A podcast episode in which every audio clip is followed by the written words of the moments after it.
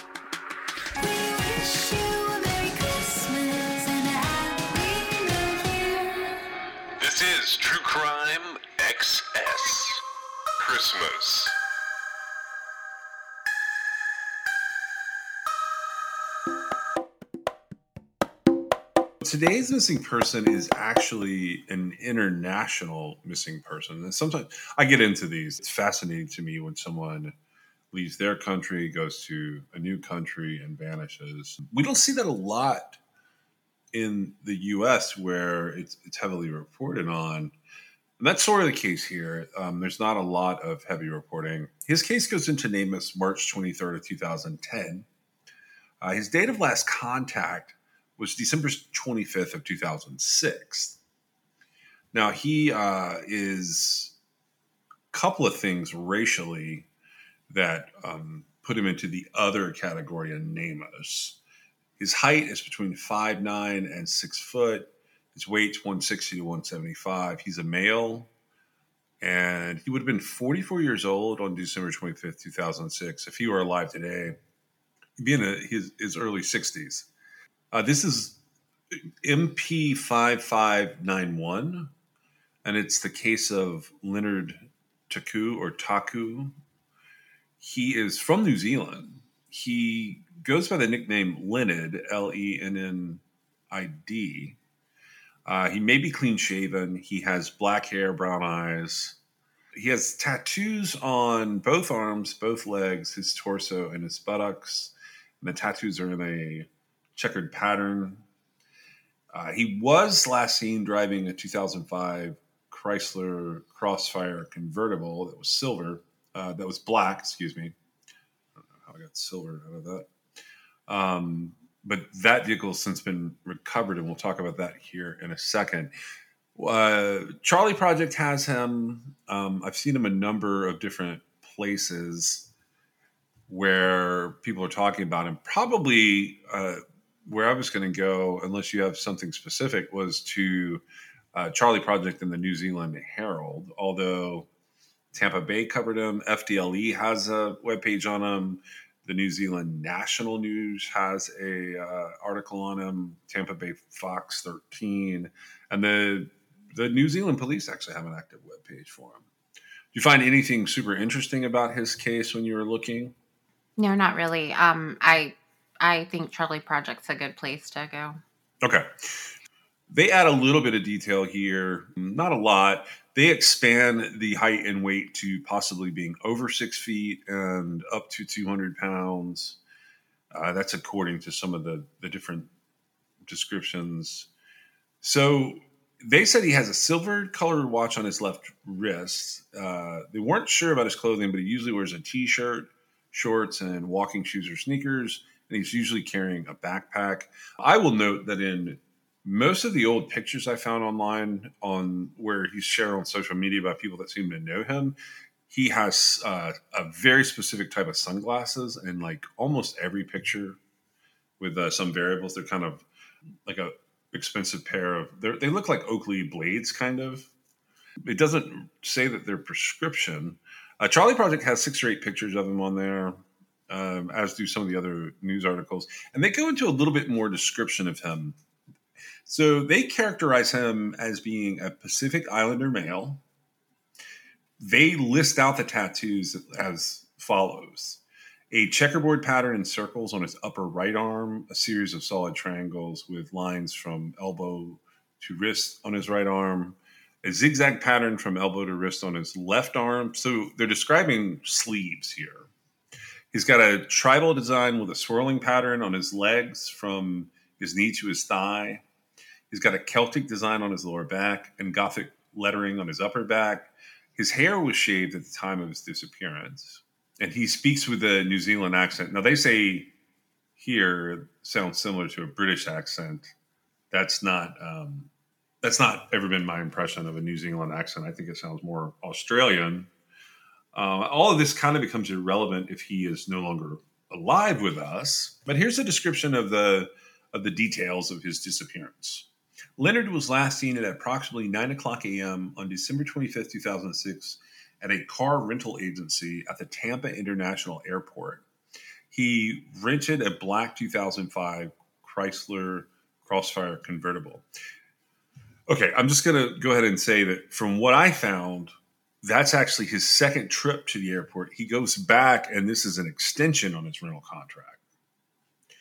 On December 26th, his credit card was used to purchase $46 worth of clothing at a Gap store in Altamonte Springs, Florida. His family believes that he bought these items um, because Leonard liked uh, clothing from the Gap. Someone checked his email on December the 28th, also 2006.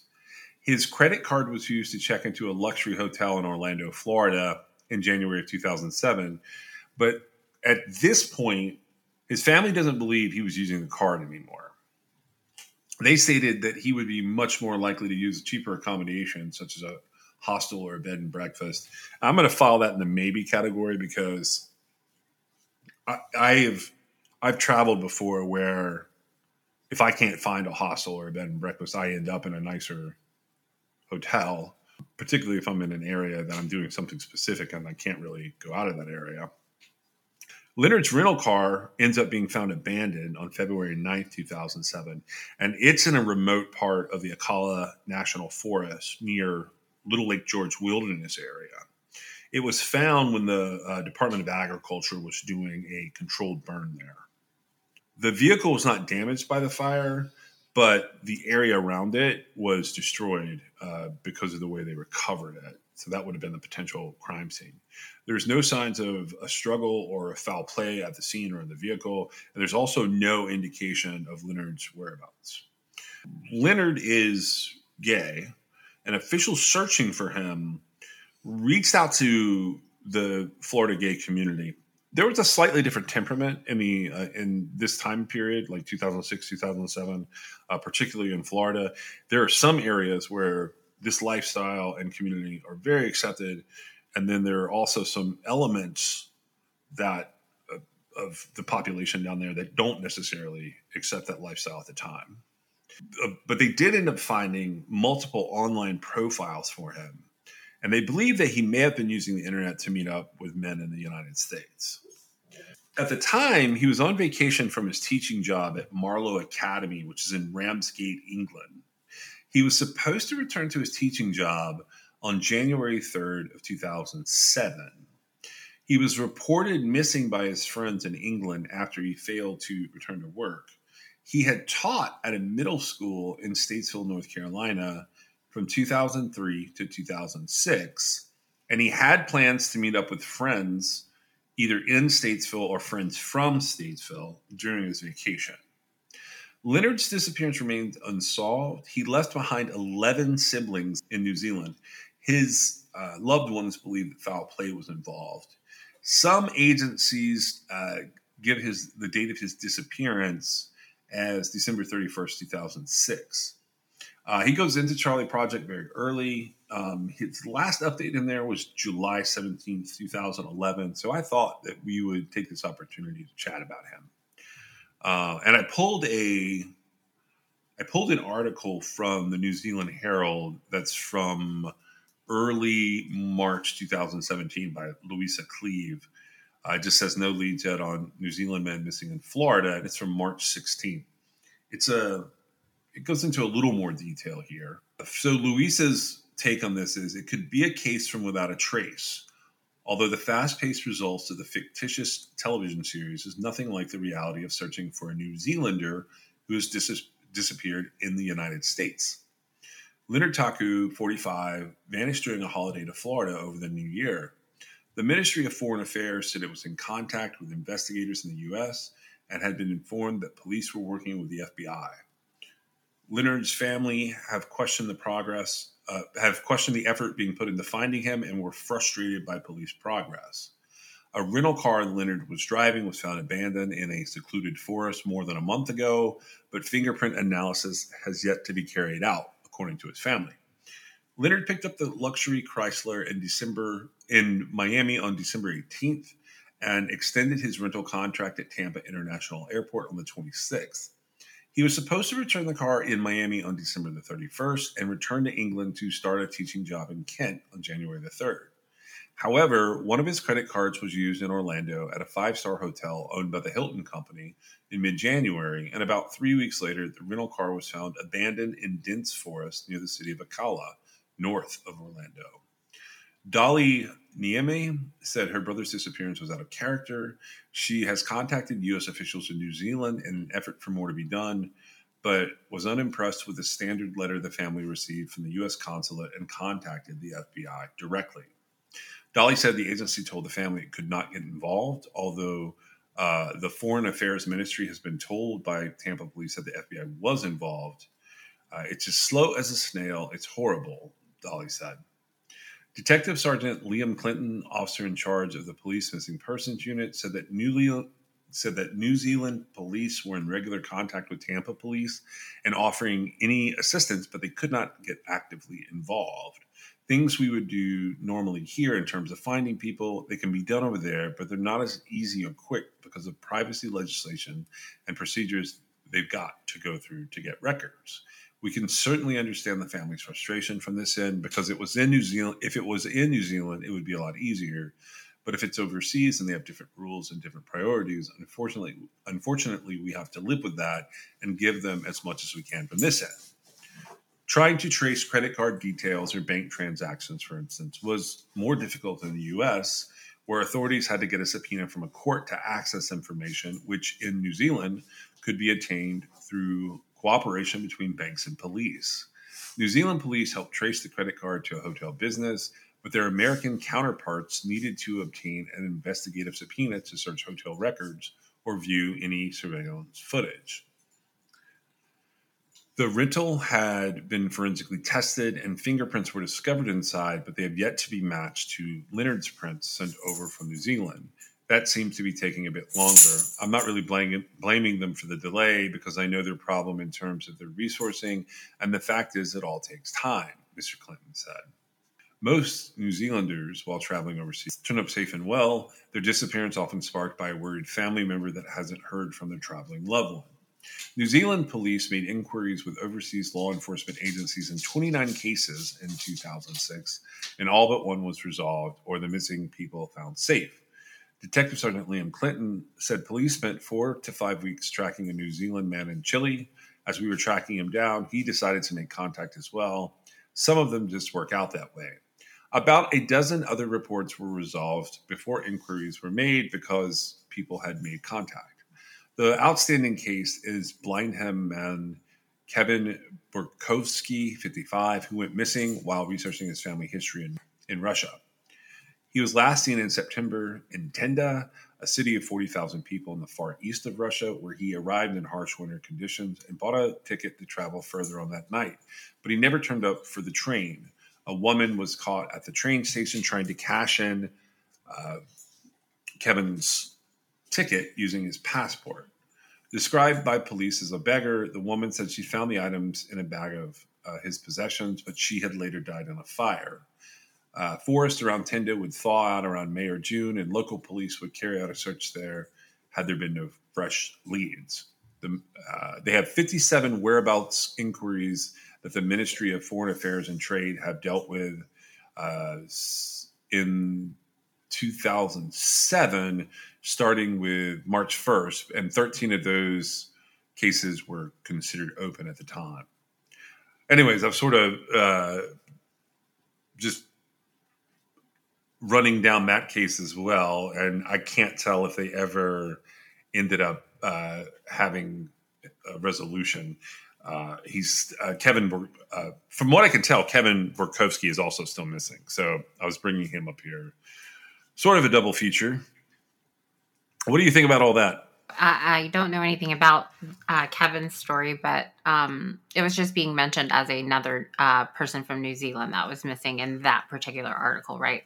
Yeah, yeah, Leonard, uh, he is well, he actually has like an additional sort of issue. Um, so he is a 44 year old man, right? yeah. Um, they they happen to say that he is a gay man. I think that that was um, a characterization that uh, the investigators used to uh, implore the help of the the community there, right? Correct. Yeah. More so than anything else. And so, um, but he was also from a different country. That's actually the I don't I don't think that it would necessarily make him more vulnerable, but like the article touched on, it makes the situation different uh, with regard to kind of more pieces of the puzzle to put together.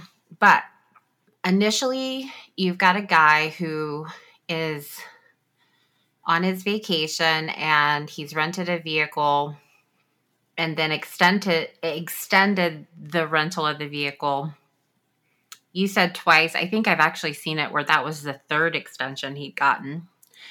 Um, he bought uh let's see 4655 at the gap i'm gonna say probably like a shirt Maybe a pair of pants. maybe a pair of pants so he he buys you know something new Yeah. they felt like uh when was the the high higher end hotel rental The date of it.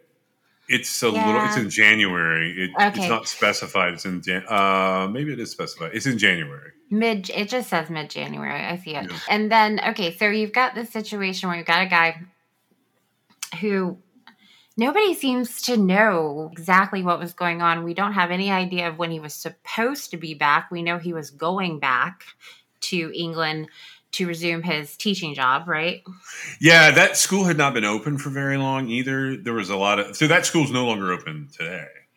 It was it ended up merging with another school several years ago, but it had a lot of problems at the school. Oh, I'm sorry. It says that he was supposed to uh, return to Marlowe Academy in Ramsgate, England on January 3rd. So they do give a date.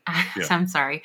Um, okay, so um, he had lived in the United States for three years, uh, teaching at a middle school in Statesville, North Carolina. And so I don't know if this was his exodus from the United States. I don't know if he was returning to England.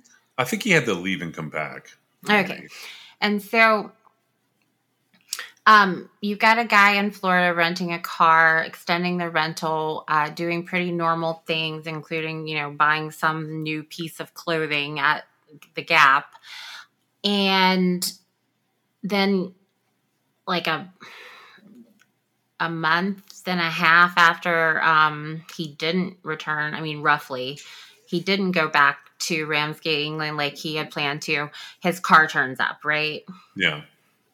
Okay, so when a car turns up in a remote part of a national forest, uh, believe it or not, this is one of those cases that um, I had to run through my Keyes filter. Huh. Yeah, I could see that. Like time wise, I remember us looking in Florida a couple of different times. This doesn't line up. I don't. I think Keyes is firmly in uh, in Alaska when this happens, right? No, he's not. Um, he's actually been kicked out of his um, abode Oh, in Washington at the end of 06. And he is not firmly in Alaska until March of 07.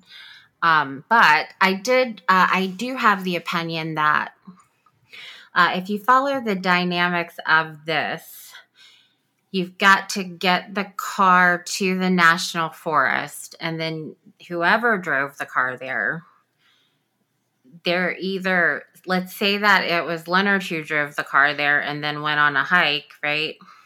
Then you have a situation where that, you know, he's lost to the elements, right? Yeah. but um otherwise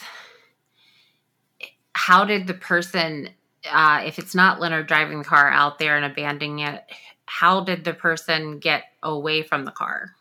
Well, I wanted to run something by you really quick. So I have this um, not Keyes list, and I don't really share it with anybody. I haven't shared much of it with you, but I wanted to uh, mention that. Okay, in time, later in 2007, what do you think the odds of multiple cars popping up in Ocala Forest would be with missing persons attached to them? And over what kind of span? Um, August 2007 or so. Just in August? Well, say say a year. Oh, over the course of a year, I would say. Well, that depends on a number of factors, but I would say like any more than about three, I would be concerned. Okay, so there's this other one, and it doesn't like tie in perfectly to this, but I was gonna read some of this. Um, it's this is a, another missing persons case. I know this is kind of like like going down a rabbit hole, but give me a second. Um, this is Christine Blackburn Wiles. She goes missing April twenty first, two thousand seven. Okay, here's what it says about her. She was last seen in Belleview, Florida, April 21st at 1 a.m. She and her sister had gone out to some bars that day. Billy Joe Ashton Sr. followed them. So Christine asked her sister to pull over. They get into the 1995 uh, Chrysler New Yorker that Ashton is driving. He claims that they had an argument. He dropped her off around the corner. Her husband denies seeing her again because I don't know, there's something going on with all of these people. The family thinks that she's gone to Texas. Do you remember this case? We kind of talked about it a little bit. Uh, yeah, Um, I vaguely remember it. Okay, so she gets reported missing in early May because she hasn't got in touch with everyone when her daughter turned 16. Now, they acknowledge that Christine Blackburn Wiles has like a lot of issues going on. So the vehicle that she was last seen in gets found at Wildcat Lake in Lake County, Florida, near Ashton's relatives, but also in the Ocala Forest on July 24th. So investigators go there and they find that the there's some stuff has been burned. They dig up fragments of clothing and they think they find some of what's happened to Blackburn Wiles.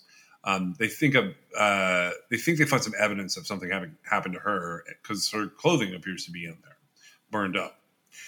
Um, so he was in. Uh, this guy was incarcerated for a little while, and he did some stuff that sort of implicated him. To me, that's automatically a domestic, but this car is really close to where Leonard's car is found.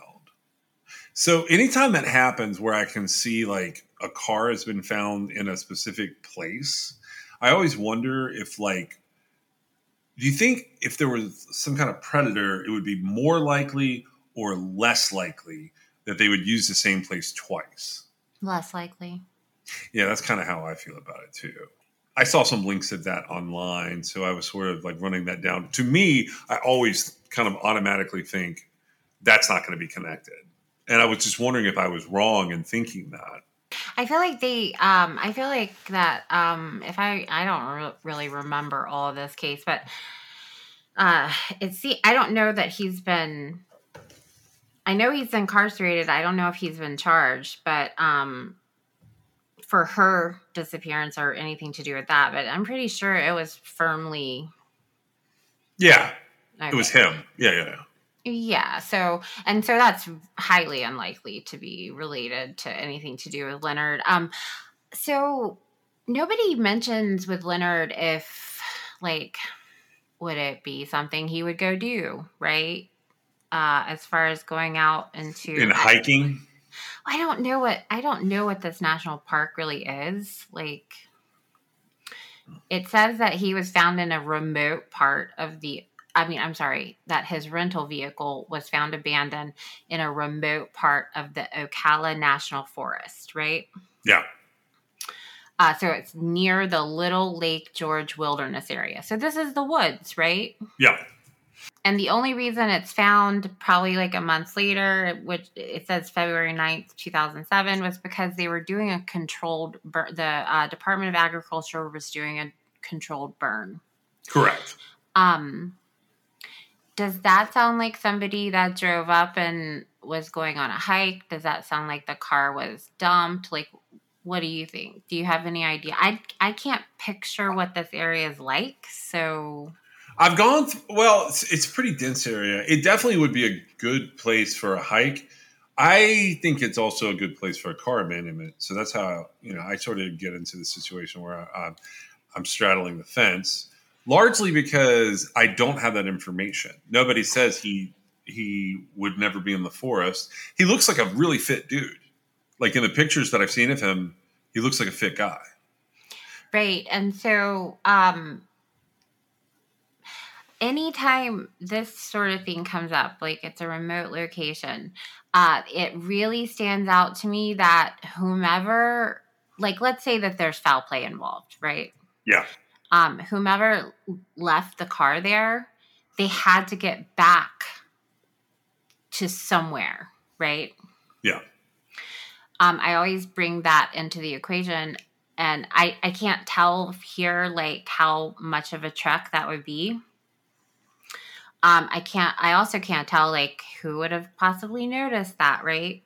Um, and so I'm I always wonder in these type of cases specifically, um, he is in the least vulnerable population. Um, I guess um because he uh, he lived here so i get that he's international but he had lived in the united states for several years um Yeah, he's not a stranger to traveling in the U.S. If he's lived here for three years, he's got a lot of it down, don't you think?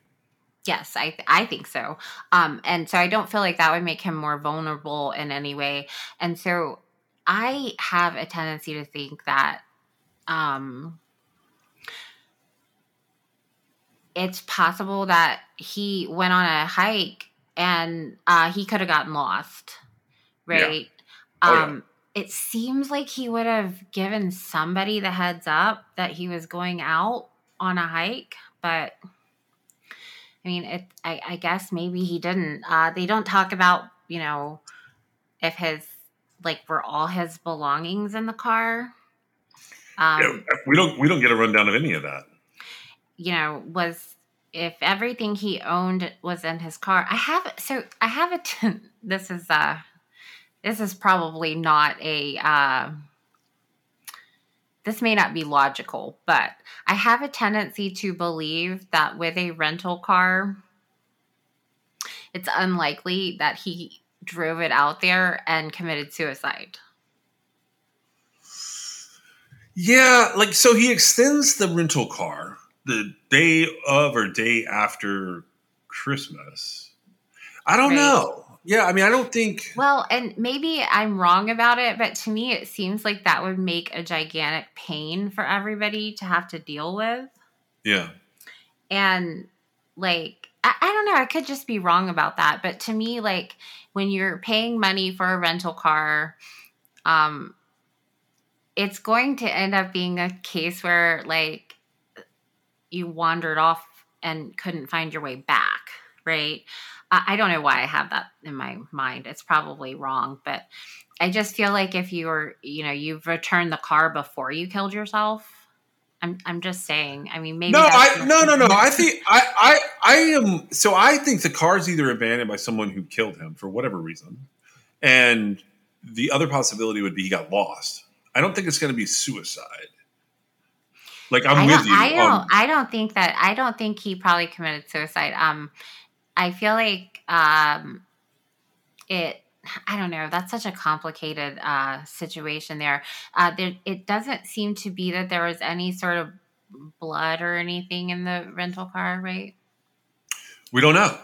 Um, but then, so the upscale um, hotel, which it's that's basically the sentence, right? I mean, they don't give a description of the Not- situation. They, they say it's a Hilton hotel, and that and some people say he wouldn't have used it. Some people say maybe, and then the family says, no, we don't think he would have done that. Well, and you know, whatever. I feel like a little bit of investigation could have determined if he had been the one that checked in or not at that point in time. I don't think they could find that out now. But like if they had gone to the hotel in 07 there would have probably somebody probably would have been able to tell them who it was that checked in, right? Yeah.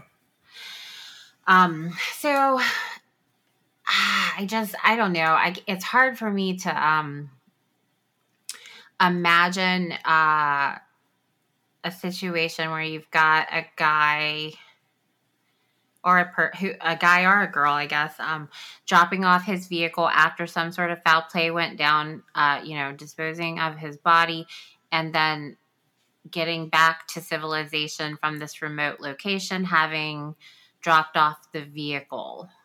Yeah.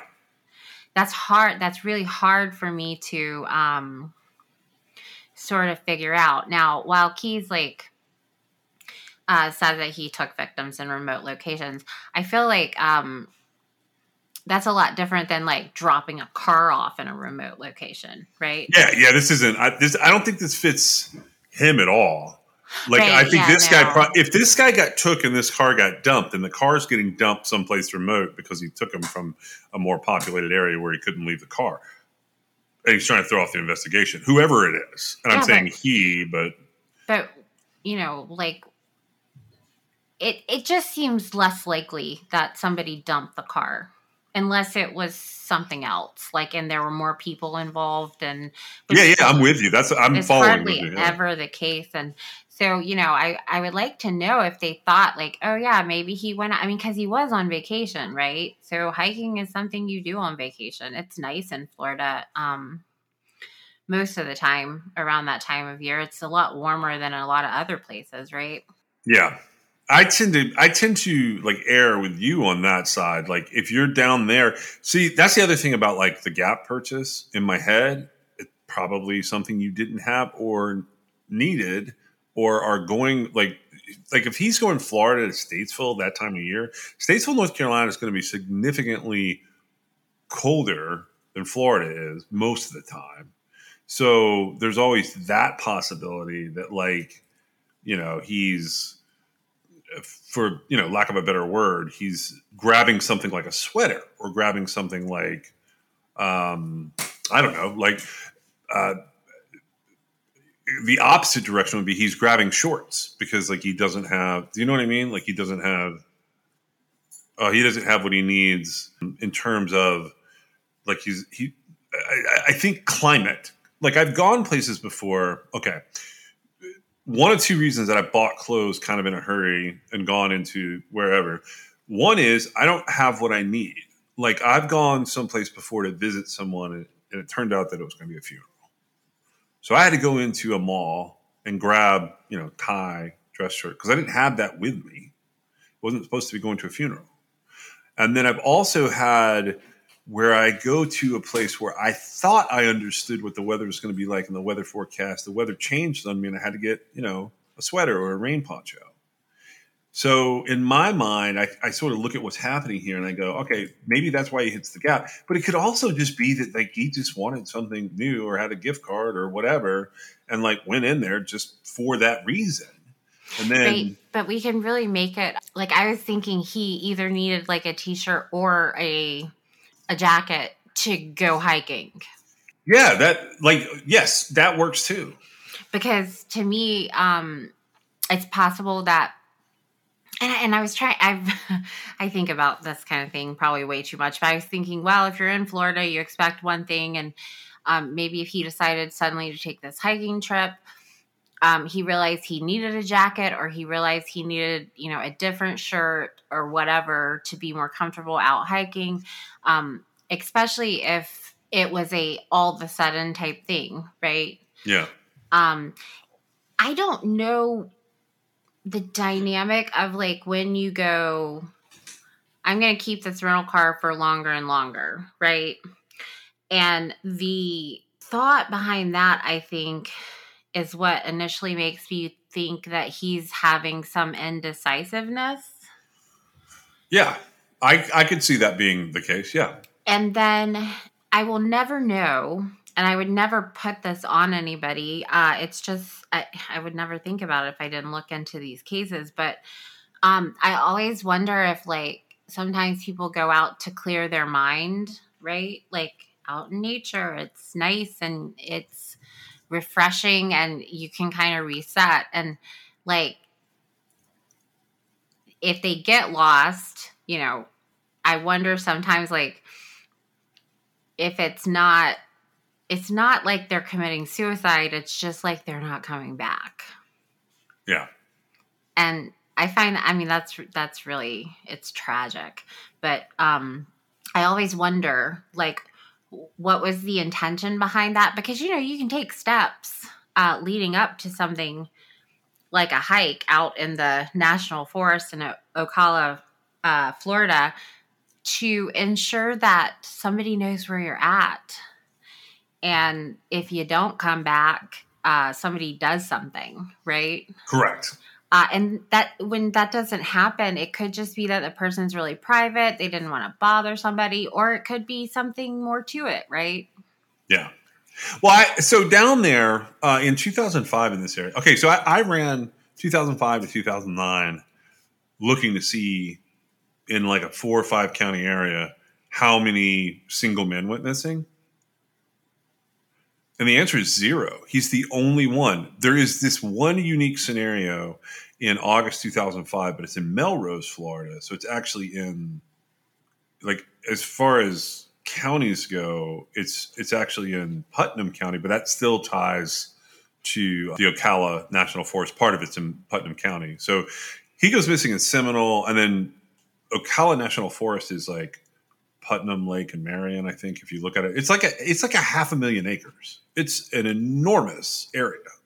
So there's this one odd case on August 21st, 2005, and I'm kind of wandering off here, where uh, Robert Julian and Charles Walden, they're last seen at Robert Julian's residence, which is in Melrose, Florida, and he lives in the 100 block of 3rd Street at 5 p.m. on August 21st, 2005.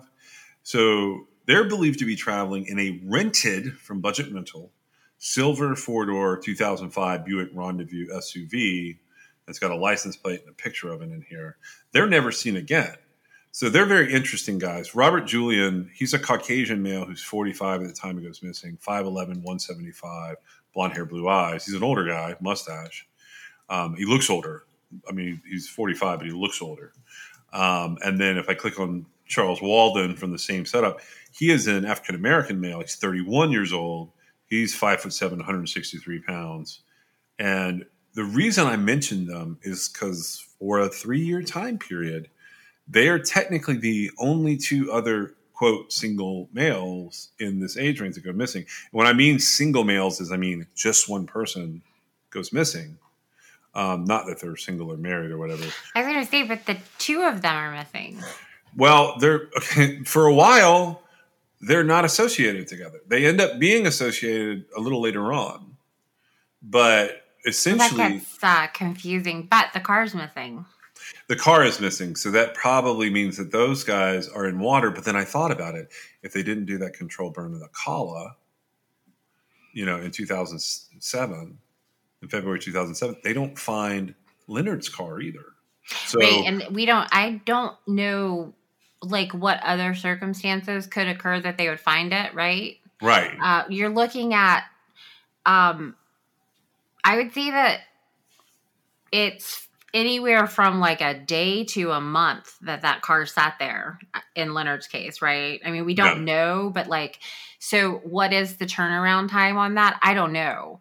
Like and how many places in the united states um, are there that cars can randomly be sitting there and not be found right i would say the longer amount of time that's passed the more likely somebody would have come across it right yeah. um, and so in this case you know what were these guys doing together I, I don't know. I brought them up because the rental car, because they're an odd pairing, all things, all, all kinds of things pop into my head. Ultimately, I think they're probably in water or woods. I don't know what. I have no idea. I, I just Okay. brought them up because in this area, and I ran. So I went a year ahead of him and two years after him. Talking about Leonard's case, Mhm. and and these are the other missing males. Now, technically, Charles did not fall into my search when I first did it. So I expanded it and took the ages off because I was doing your age thing where like we're looking for males over a certain age and whatever. But I took the age off altogether and I get Charles and Robert. I was gonna say, um, are you talking about my invulnerable missing Yeah. person group? Yeah, yeah, yeah. Like I just so You know that that's always like a call you have to make, right? Like you can look at a person. It's not necessarily the age. well, okay. For instance, in Trenton Duckett, Trenton Duckett is in there, but he's two years old. Like he He's a doesn't. vulnerable. right, right. Yeah. But both of these guys are, like you said, invulnerable. I don't know. I just included them here because um, that's an odd this case is a with weird no. case, and it's a couple of guys. Yeah, it's uh, yeah. So, and I'll say this about all of this. First of all, I'm very good at searching in Florida. I do a lot of. I spend a lot of time in Florida, and when I say that, I say it because I mainly find like if if you look up Ocala and all the people that have gone missing there over the years, there's not very many of them still missing today. But the ones that are are related to some major serial killers. Like Schaefer was over there. Like there's a couple of girls in the 60s, like they were just on a picnic and they just they, they were wiped off the face of the earth. No one ever sees them again.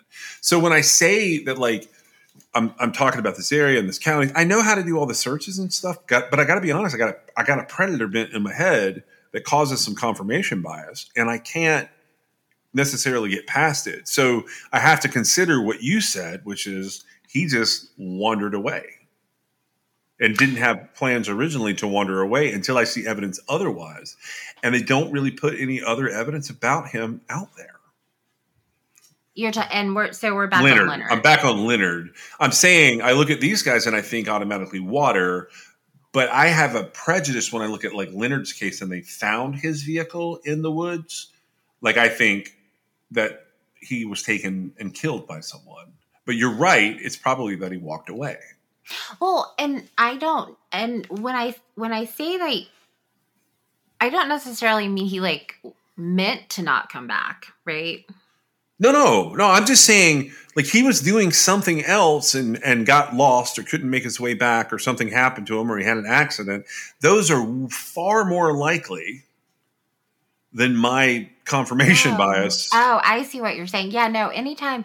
So while not impossible, uh, anytime you're looking at a situation like that, um, it is possible he was the victim of something, a serial killer or just a predator or whatever. But most of these cases, um, you know, if you you he has a lot of pictures on um Charley Project and in different if you go looking for him, you can find lots of pictures of him. He was in a he was in good shape. Okay. yeah, he's a gonna- buff dude. Yeah, It was gonna take uh quite a bit to to make him vulnerable to something, right? Like Yeah. a gun or a knife or whatever. And it that leaves evidence behind, right? Um and you have this other sort of which is absolutely fine uh except it comes with some risk but you know nobody at least they haven't said it out loud to anywhere we can see it and since he's been missing for this long it seems like it would have come out nobody had any idea what he was up to right yeah, and so, taking all that into consideration, you know, this was a guy who was the master of his own destiny, so to speak, right? I mean, he didn't Yeah. an- have to answer to anybody, right?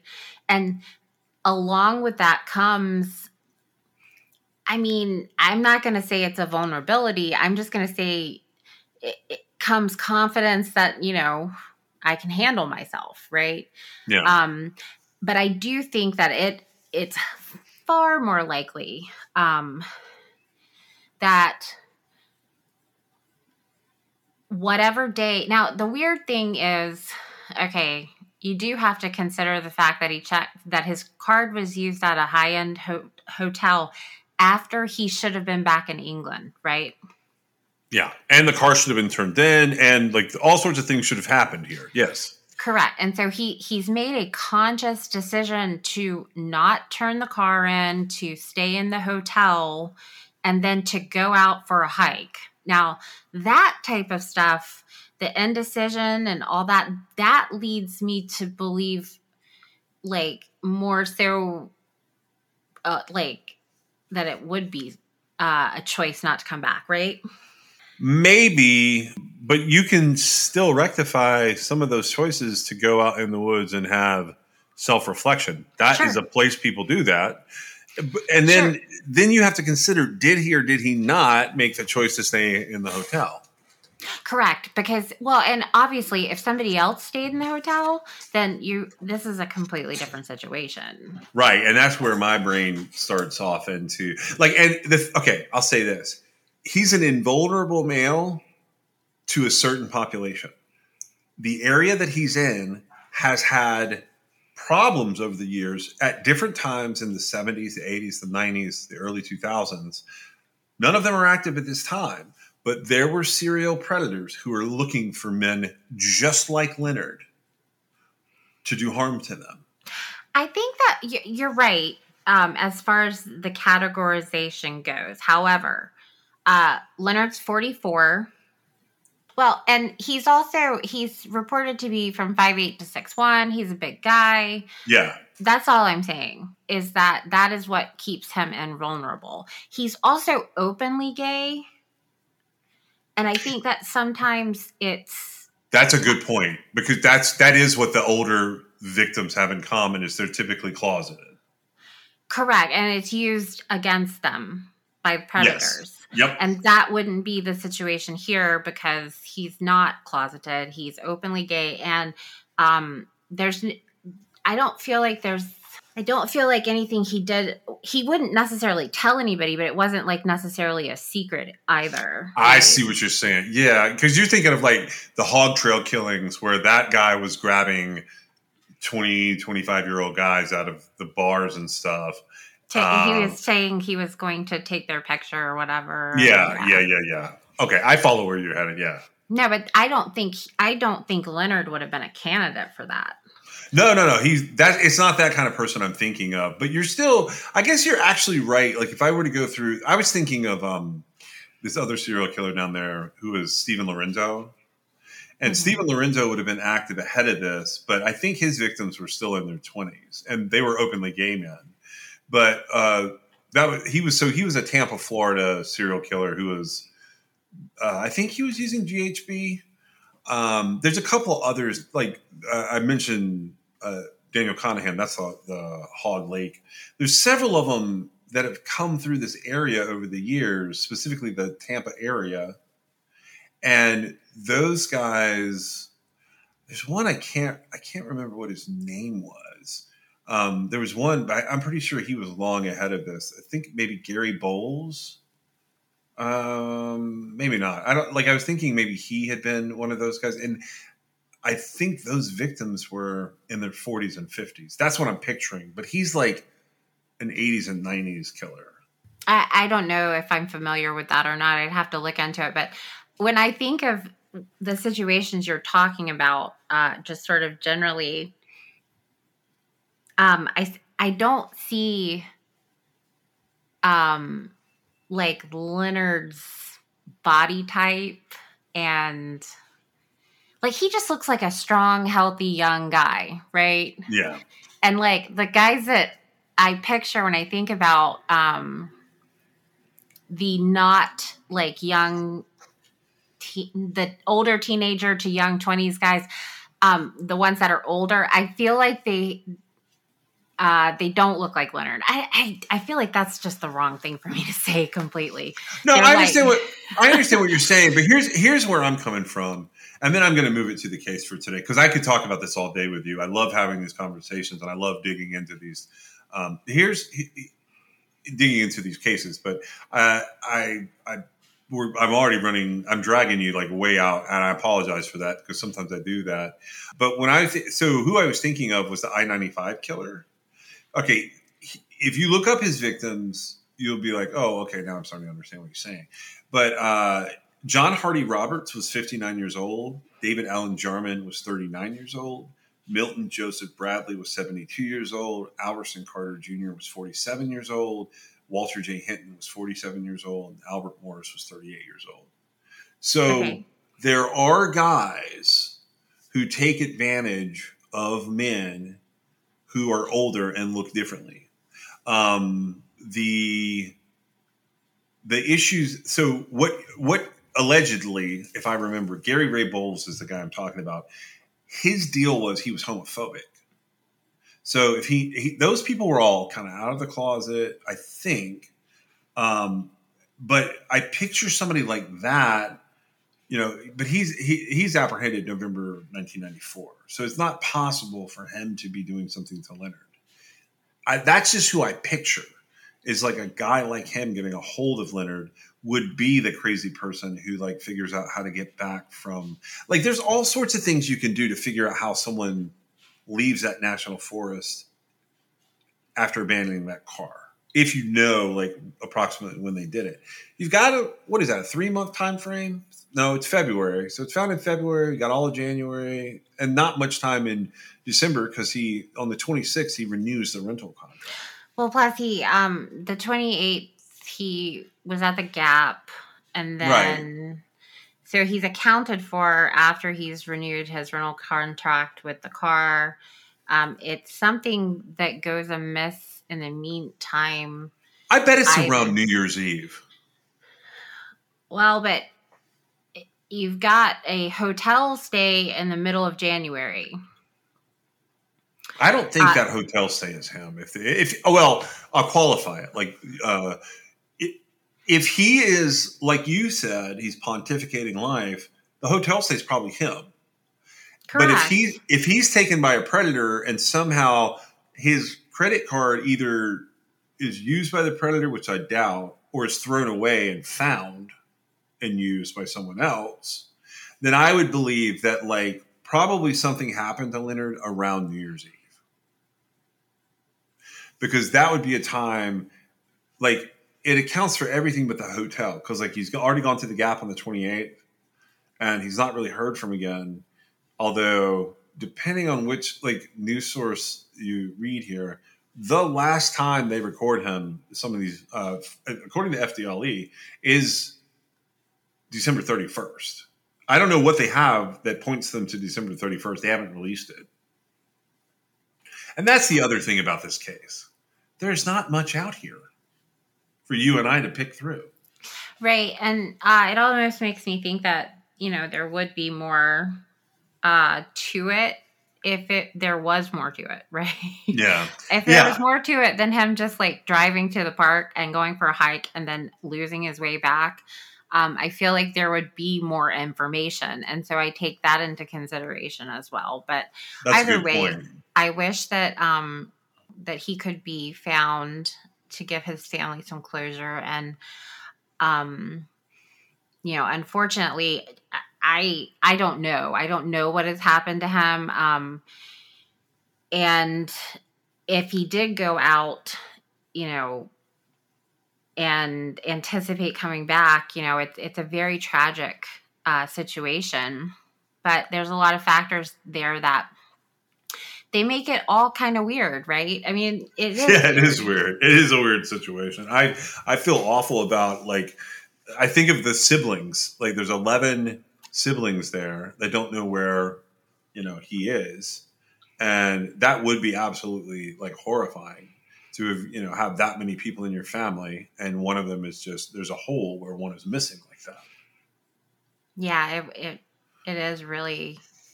I'm sure it is really hard for them.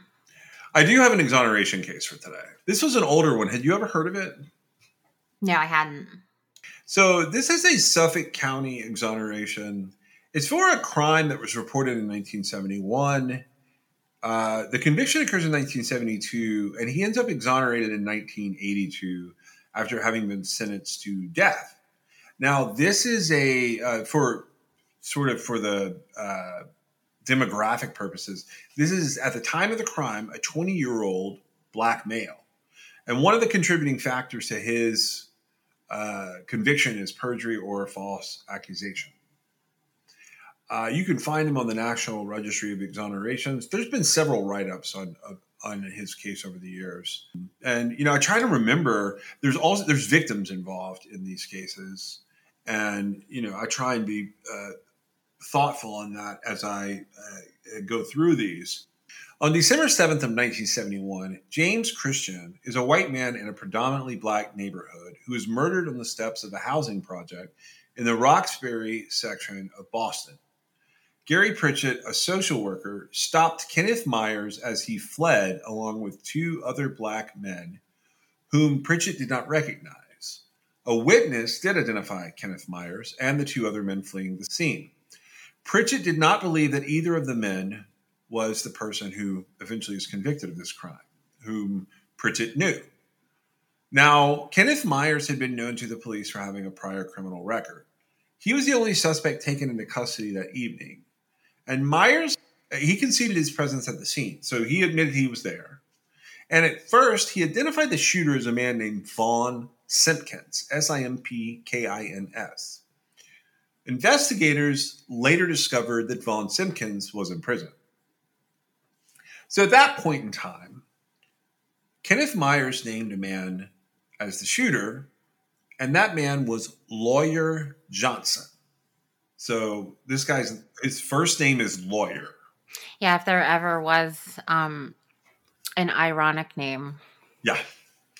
A week later, Lawyer Johnson, who's a 20 year old black man, is arrested and charged with committing the murder. So he's pretty much charged the very end, like right before the Christmas holiday in uh, December of 1971. And in June of 1972, a Suffolk County jury finds Lawyer Johnson guilty of first degree murder and they sentence him to death by electrocution. The prosecution's case hinged on the testimony of Kenneth Myers and a man named Alvin Franklin. And Alvin Franklin was a jailhouse snitch. He claimed that Lawyer Johnson had confessed to him while they were having rec time on the yard. However, he later admitted during cross examination that it may have actually been Kenneth Myers who told him that Johnson had killed James Christian. So is that just backpedaling? Like, what's happening there? I don't know what's happening when he does that. I think like I think it's really like in these these are like slightly older cases, not as old as the ones where there's like no records. My guess is it was really careful direct examination that the defense attorney was able to peel apart on cross examination. Does that make sense? It makes sense. It just I I think it would be interesting to see where that statement came like what was the dialogue happening because I feel like somebody misunderstood something. Or if they caught him in a lie.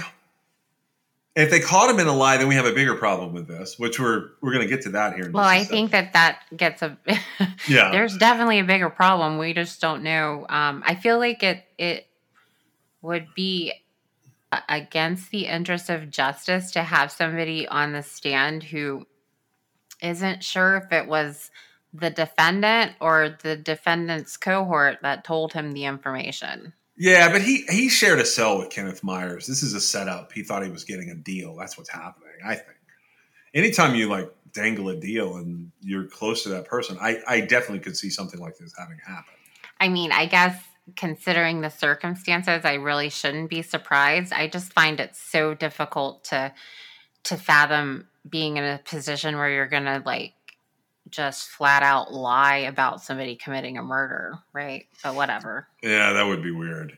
Gary Pritchett. So that's the social worker who stopped Kenneth Myers that night. He couldn't be found for the trial. Kenneth Myers refused to identify two potential witnesses to the crime one of the alleged participants and Myers' girlfriend. So if he's not identifying them, the court cannot like compel his testimony, and he can't really do anything with those other people who are thought to be involved. In July of 1974, Lawyer Johnson ends up getting a new trial based on the fact that Kenneth Myers had withheld names.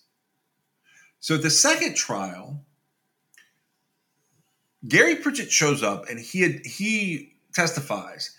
He ends up testifying for the defense, but Johnson still ends up being found guilty again. This time he's found guilty of second degree murder. Jury selection had played a pivotal role in this new trial. The prosecutors struck all the potential black jurors and all the jurors who expressed sentiments indicating that race would not affect their judgment. So basically, the prosecutor was specific. It is July 1974. The prosecutor is specifically looking for racist jurors.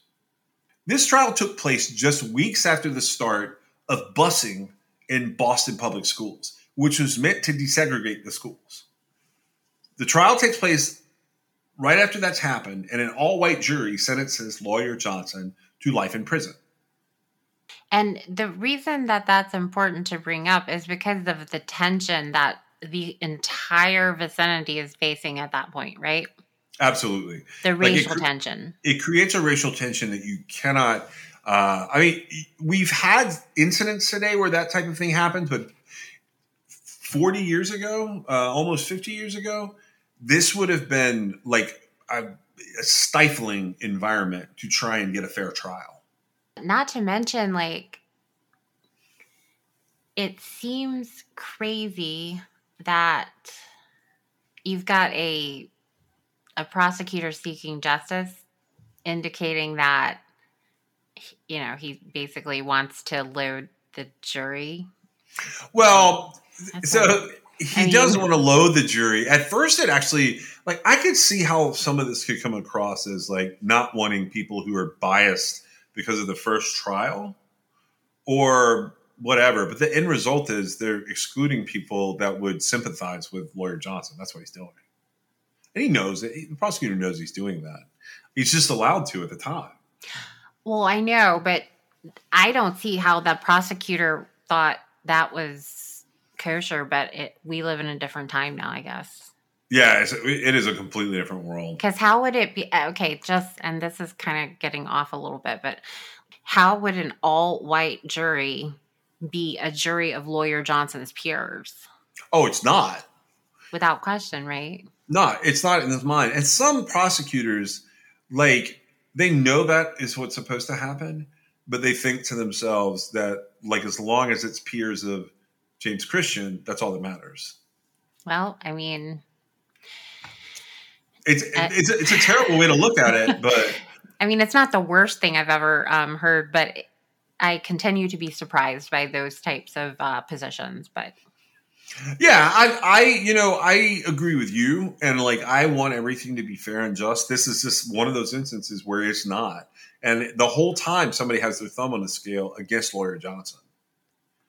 In late 1980, Danielle Montiero, who had witnessed the crime as a 10 year old, came forward. Montiero said she called to report the crime at the time, but the police told her she was too young to be of assistance in the investigation. Montiero knew Myers, and Myers had a bad reputation in the neighborhood. At a hearing in 1981, she testified that she witnessed Kenneth Myers shoot James Christian in the head at point blank range on her way home from the store. Montiero also knew lawyer Johnson, and she testified that she did not see him at the scene. Based on Montiero's testimony, Judge Eileen Griffin ordered a new trial, and lawyer Johnson was released on bail. In October of 1982, the Commonwealth of Massachusetts announced they were moving to dismiss all the charges against then 30 year old Johnson. They vacated his conviction after more than a decade. In 1983, the Massachusetts legislature initially approved a special bill providing $75,000 compensation for Johnson, but this measure was not enacted into law. In December of 2005, Massachusetts legislators, inspired in part by Johnson's case, enacted a law providing up to $500,000 in compensation for wrongfully convicted individuals who could prove that they were innocent. However, this standard required proof of innocence by clear and convincing standards, a higher standard than for other civil trials. For claims with no DNA evidence, this was a particularly difficult standard to meet. In early, in early 2006, lawyer Johnson filed one of the first claims under the new statute for the years of freedom he had lost and for other personal and emotional damages because of his incarceration. With no DNA, gathering evidence 35 years after his wrongful prosecution posed challenges to meeting this high standard of proof. Johnson found he could not prove his innocence by clear and convincing evidence. In late 2006, Johnson agreed to settle his civil suit for $275,000. Johnson received the final settlement payment in June of 2007 at the age of 55. And I found an article in here that I wanted to uh, to, to mention. It's from Witness to Innocence, um, which is a sort of an indus- innocence industry website, uh, witness to innocence.org. Uh, this is what it said about Lawyer Johnson. Lawyer Johnson was only 19 years old when he was convicted of murder and sentenced to die in the electric chair for crime he did not commit. The case against him was entirely based on inconsistent witness testimony. Mr. Johnson was the last person to be sentenced to death in Massachusetts before the Commonwealth outlawed the death penalty. When he won a retrial, a biased all white jury sentenced him to life in prison. While in prison, Mr. Johnson found solace in painting and said, If there's no beauty, I have the ability to create beauty. All of the charges were finally dropped against him when a witness who was a child when the murder occurred came forward and identified the original witness for the Commonwealth as the true perpetrator of the crime. She also testified that she had come forward at the time of the investigation, but was told by authorities they already had a person in mind for the conviction. That's not exactly true, but I'm going to let it stand because I understand the point they're making here. Lawyer Johnson was exonerated in 1982 after serving 10 years in prison, two of which were on death row. After his release, he worked with State Senator Pat Jehlen to pass the Massachusetts wrongful convictions compensation law to compensate those who lost years of their lives due to a wrongful conviction. In 2004, after over two decades of efforts, the bill was finally approved. However, to Mr. Johnson and Senator Jehlen's outrage, the Attorney General stepped in and stripped the bill of its most important elements before it was passed into law. Mr. Johnson never received appropriate compensation and struggled to have his life fully restored. He was a dedicated community activist in Massachusetts, where he spoke at universities, schools, and other groups about his experience and the need for death penalty abolition. He gave his time to educate children about how to avoid the traps that can get thrown at them in the justice web and to ensure they knew their rights. One issue he felt strongly about is the immunity given to district attorneys, enabling them to sweep the truth under the rug. He was heartened by the election of a progressive DA in Boston and the possibility for change through the new movement of anti death penalty DAs. And then the final note on here is it is with heavy hearts that we share the news that Witness to Innocence member Lawyer Johnson passed away in March of 2022. He was a beloved part of our community of death row exonerees. He was an intellectual who thought deeply about the injustices present in our society and in the criminal legal system. He spoke strongly to all who would listen to bring light to those truths and he spent decades supporting efforts for justice locally in Boston, nationally, and internationally. Lawyer was a humble and private man who stayed out of the spotlight. Most people will never know his name, never know the suffering he endured as a wrongfully convicted man and the last person in Massachusetts to be sentenced to death, and never know his steadfast commitment to speaking truth to power and to contributing in any way he could to prevent others from suffering the injustices he endured. We at Witness to Innocence will always remember our brother and his beautiful, courageous spirit. May God grant him peace. That was lovely Yeah, I don't know if I can top that.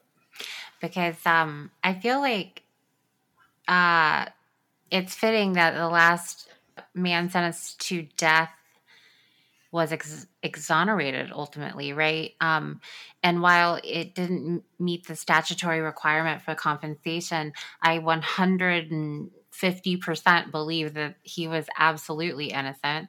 And it it's shocking to me that it never occurred to the investigators when the crime happened that the guy that, you know, the social worker identified was actually the shooter. Yeah. I mean, it, you know, I've said, I think recently, I'm not sure, like in the course of airing where it'll be, but I've said that a lot of times the person most culpable for the crime is the one that talks, right? And they they pen it on somebody else. Yeah, we've we've. T- I I don't think you've said that once. I think you've said that quite a bit. because Um, it's it's always a situation where you've got either and i think when we were talking about uh, just recently the arrest in crystal rogers case right um how joseph lawson was more than likely the least culpable in the situation he's probably talking right well in this case like i don't even know um like where lawyer johnson came from as far as like bringing his name up right Yeah. because he had nothing to do with any of it. And you've got the actual shooter who, you know, a little girl who was 10 years old at the time of the crime, she saw it. And the police discounted her testimony, but they went with a person who had been identified as being at the scene, right? And um, a a jailhouse informant, basically. Um, but you know, a 10 year old little girl is probably going to tell the truth. I'm just saying. Yeah, I mean, I, I would say there are some children that like maybe that's the right attitude to take. For the most part, what you said is true. Children just blurt out the truth. Right. And so in this particular situation, um, I have a really hard time uh, believing that it was strictly incompetence because this takes incompetence to a whole new level to me. Yeah, I would tend to agree with you. I I I would I would actually wholeheartedly agree with you that yeah, th- this is a different time, but it is a different level of incompetence. I really hope that people don't experience this today. I hope that it never happens ever again because to me I I just I don't know what made Kenneth Myers more whatever whatever it was that Kenneth Myers could, you know, be in the position to have committed this crime and then blame somebody else and have them uh cuz he he got in trouble for it as well, right? Uh, yeah, he he gets sort of pinged as an accomplice, but, right, but he was actually responsible for the crime and he didn't give up the people who were involved with him, right? right. He penned it on somebody who was completely not even there, right? Well, well, he tried to pin it on someone who was in prison, and then he ends up pinning it on Lawyer Johnson. Right. And to me, like the the all those red flags going off, right? Like, hello. I I I have a really hard time with the uh, you know, initial because the social worker's pretty unbiased witness, right? I think Gary Pritchett. Yeah, Um, and he said, you know, Kenneth Myers was there. There were two other guys there, and he said that he didn't see Lawyer Johnson there. And I don't know it to me because he, an unbiased person, like brought Kenneth Myers into the picture, and you know, Kenneth Myers is conniving, and he's going, "Yeah, I'm going to go ahead and talk, but I'm going to not give up my part in this, right?"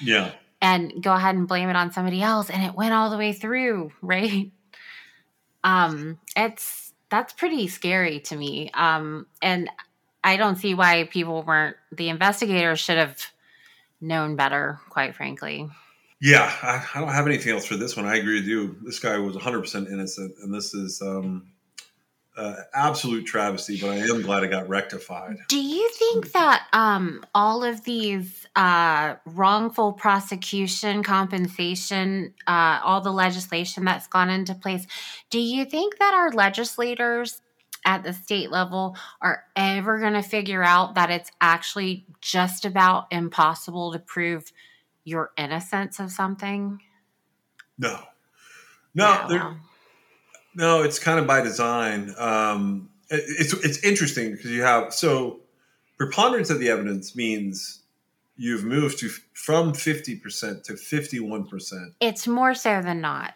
Right. And then beyond a reasonable doubt is it, like, you know, it's a higher standard it's a much higher standard. Uh, what they did here was they split the baby. Um, it's actually, this is actually, I guess, technically more like 75% the way that they have set this standard up.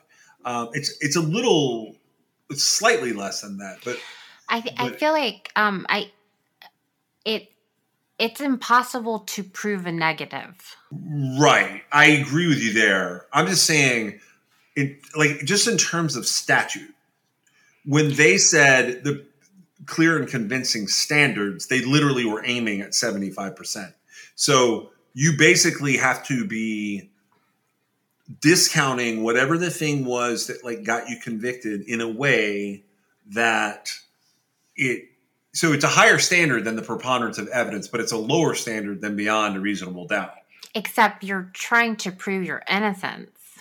right i know but it is and- a, it, it is a civil setup and it is for compensation that's how they get away with it I understand that, but um, in Lawyer Johnson's situation, he had eyewitness testimony that, without question, he was not at the scene. yeah you're 100% right So how is that not clear and convincing? To me, it's clear and convincing. well they discounted the fact that she had seen it when she was not, uh, 10 years old so Again. basically basically the way he was treated was he walked in and these grown men had said he did it and this little girl said he didn't that's how they treated him when it came to compensating him even though he was treated the opposite of that in terms of the criminal case I feel like it could have gone a different way with a different advocate. that's a, a strong possibility yeah Um, and I I understand what you're saying as far as like putting splitting the baby between preponderance and reason and beyond reasonable doubt. yeah But I am I maintain you cannot prove a negative. It it never happens. yeah It's- I, I, agree with you yeah i 100% It's agree this unbelievable thing that, and it's in like I haven't read all of them, but there's some sort of something to it in every single wrongful prosecution compensation indicating where you need to have basically they just don't want to be giving out money for technicality issues when people aren't actually innocent, right? But to force somebody who was wrongly prosecuted to prove their innocence is an impossible, daunting feat. And they might as well just not even waste the time putting the legislation into place, honestly. Because of, you know, proving, because if I were on the other side of this and I was having to be the one to decide whether or not they had proven their innocence, I could always say that it wasn't proven. Oh, there was DNA there? Well, that just means there was another person involved. That doesn't mean you weren't involved. You see what I'm saying? You Oh, yeah. Prove a negative. It's it's not possible. Anyway, that was the last thing I had on that. I just thought it was interesting that he went through so he really was sort of a crusader, right? Because he experienced this, he went through it, he experienced probably some of the last of the worst racism that that at least in the court system, right?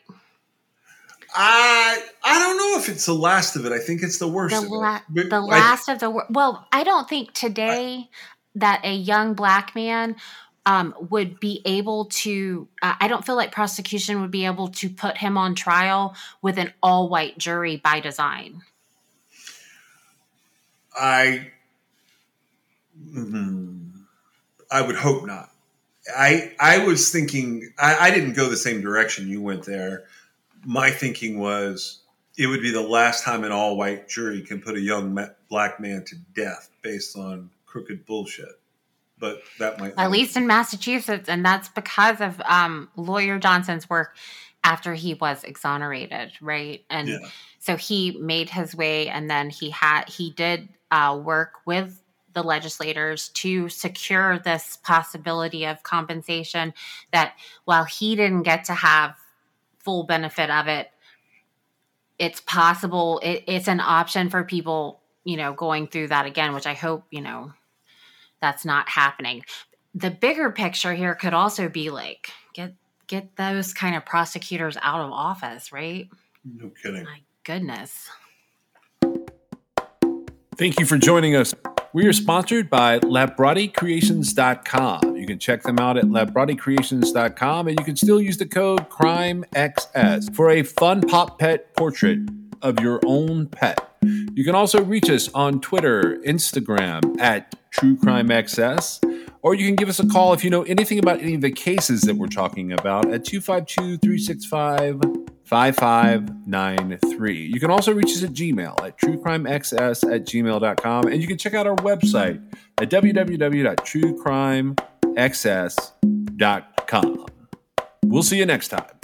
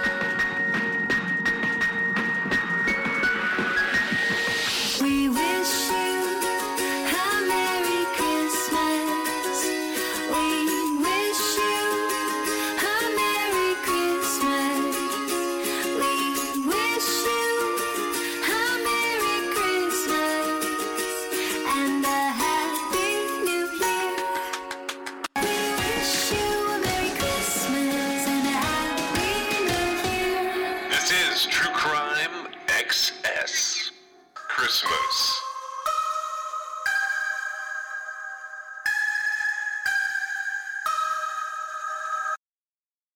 All right, so I'm going to tell you guys uh, a few things about some of the folks who are helping sponsor our show. Now, Labrottie Creations sponsors our show, and you can always use the, the Crime XS code there. Um, you can also just message them uh, at uh, Labrottie Creations, and they will generally do something for the people who come from True Crime XS. They were our very first sponsor. They've done a lot for the show, and that code is Crime XS at LabrottieCreations.com. The first new advertisers that we have, and I've I've selected all of these guys. I've selected all of these advertisers. So the very first one is Cure. Now I'm going to tell you guys about this uh, about Cure as being one of our sponsors.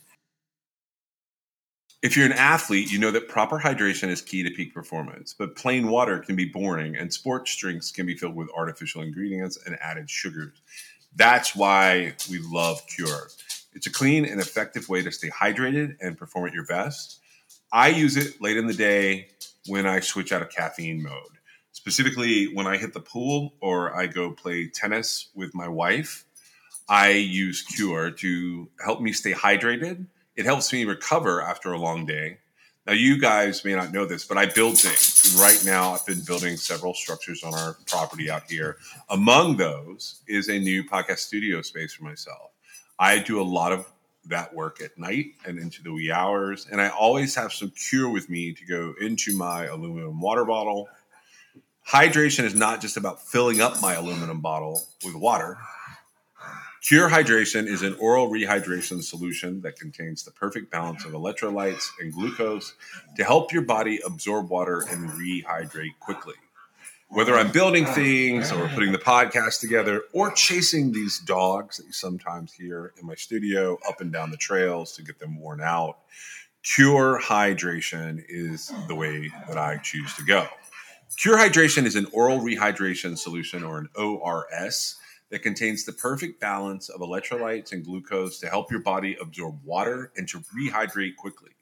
The formula is made with all natural ingredients like coconut water powder and pink Himalayan salt. It's free from artificial flavors, from sweeteners, and preservatives. Cure Hydration is vegan, gluten free, and non GMO, making it a great option for anyone with dietary restrictions or preferences. The packets are convenient and easy to use. You just mix them with your water and you drink. They're perfect for on the go, they're perfect for travel, and anytime you need a quick and effective hydration boost, ready to combat dehydration, then you try Cure today and feel the difference for yourself. You can use code TrueCrimeXS for 20% off your order. That's T R U E C R I M E X S I have a link that I'm putting in the most recent episode show notes, and True Crime XS will get you 20% off. Our second sponsor for the show today is Laird. Now, Laird has a list of things that they want me to tell you about. They have better ingredients with amazing taste and functional benefits. They have a superfood creamer crafted from the highest quality, all natural, real food ingredients. All Laird products are sustainably sourced and thoroughly tested to ensure that you're incorporating the cleanest, finest fuel into your routine. They have all natural whole food ingredients and they contain naturally occurring MCTs made from coconut oil. There's no artificial flavors, there's no colors or additives, and there's no sugar from highly refined corn syrup. They want me to talk about my love of coffee, but the truth is, I don't do much with coffee. But let me tell you someone who does. My wife has to have a cup of coffee every day. Now, I've fallen off recently, but one of the big things that I've done since the beginning of our relationship is she used to go and get a Starbucks every morning. I have substituted that out by always trying to make her coffee. It's not going to be every single day of time from when I met her, but for the most part, almost every day, I make her coffee. I put her creamers together and I make sure that she has a good way to start her day. So with Laird, he started experimenting with his morning ritual almost two decades ago. He found that when he started adding fats to his morning cup, like coconut oil, he had amazing energy throughout the rest of his day. He gradually perfected this recipe for an epic cup of fuel, and he began sharing it with his friends in the surf community. I'm an ocean guy, so I saw this item and I was like, okay, we're going to try this one out. Are you ready to feel more energized, more focused, and supported? Go to lairdsuperfood.com and add nourishing plant based foods to fuel you from sunrise to sunset. And you can use our promo code at checkout to save 15% off your purchase today. Our offer code for this for Laird is going to be True Crime XS. Pretty much everywhere except for Labrottie Creations, if you use True Crime XS, that will get you, uh, at Laird, it'll get you 15% off. At some of the other places, they'll get you 20% off. Uh, I'm going to tell you about two more uh, sponsors today. So the first one is, uh, the third one is Liquid IV. So let's talk about the real reasons that you need to hydrate. Late night TV binging, back to back Zoom meetings, going on a walk with your friends. Everyday hydration is not just for high energy athletic endeavors. Liquid IV is the number one powdered hydration brand in America. It's now available in sugar free. This is years in the making, but Hydration Multiplier Sugar Free uses a proprietary zero sugar hydration solution with no artificial sweeteners. It's got three times the electrolytes of the leading sports drink, but it's also got eight vitamins and nutrients for everyday wellness. Liquid IV hydrates two times faster than water alone. Keep your daily routine exciting with three new flavors. They've got white peach, green grape, and lemon lime. I love all of these flavors, but I think that my favorite is probably the green grape. Uh, white peach, I use as a secondary flavor, and lemon lime, I leave here for my kids and my kids and my wife. Uh, Liquid IV believes that equitable access to clean and abundant water is the foundation of a healthier world. They also partner with leading organizations to fund and foster innovative solutions that help communities protect both their water and their futures. To date, Liquid IV has donated over 39 million servings in 50 plus countries around the world. You can get 20% off when you grab your Liquid IV Hydration Multiplier sugar free or any other variant at liquidiv.com and use code TrueCrimeXS at checkout. That's 20% off anything you order when you shop Better Hydration today using promo code TrueCrimeXS at liquidiv.com. And the last sponsor I want to tell you about is Zencastr. We are part of Zencastr's creative network. We've been using Zencastr since about midway into our first season. Uh, Meg and I experimented with a lot of different ways to put the podcast together. And the truth is, Zencastr was an, an integral ingredient to us being able to bring you this show. It's so easy. It's now super easy. You can record a podcast with Zencastr. You can log in using your browser and you start recording a high quality podcast right away. You can record studio quality sound and up to 4K video with your guest. You get to feel a sense of Zen knowing that Zencastr's multi layered backups ensure you will always have your recordings in the highest quality, even if the connection is unstable. You sound your best. I mean, if you've ever worried about what you sound like, Zencastr's post production process makes you sound buttery smooth. It automatically removes those ums and ahs in your recordings. It removes those awkward pauses in conversation, too. You can set the right podcast loudness and levels while reducing background noise with a click of a button. That's how you don't hear my dogs every uh, second of every episode. Zencastr is all in one. If you've thought about podcasting before and realized that you need a lot of different tools and services, those days are now over.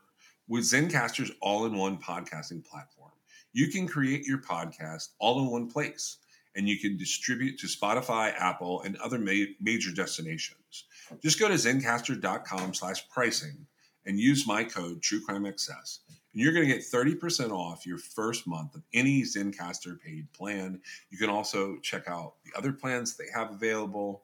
I want you to have the same easy experiences that I do for all my podcasting and content needs.